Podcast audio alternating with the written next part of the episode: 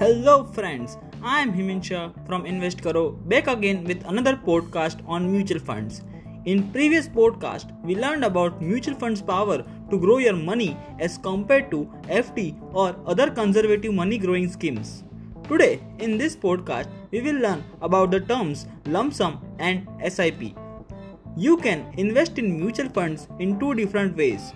First is lump sum and second is SIP, systematic investment plan.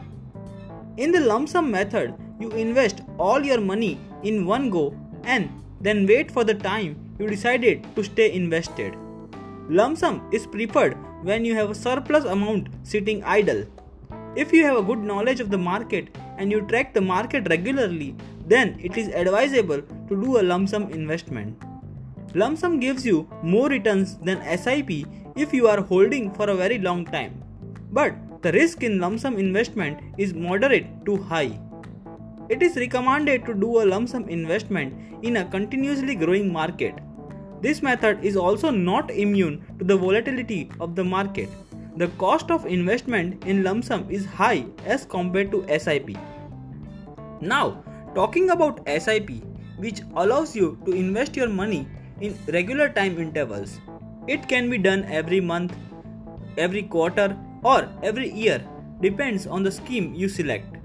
It is a good option for those who want to develop discipline in investing. It is the perfect suit for salaried income peoples and the people who don't know how to time markets or who are not aware of the markets. SIP helps you to bring discipline of investing into you. The cost of investment is less as compared to lump sum. And the most important thing is it is immune to the market volatility. In long term, it will average out all dips and ups of the markets. So, that was all about lump sum and SIP. We will meet you soon in the next podcast with more interesting information on mutual funds. Till then, share this with your friends and family and help them in investing. Sit back, take some rest. We are here to help you to learn how to invest. Thank you.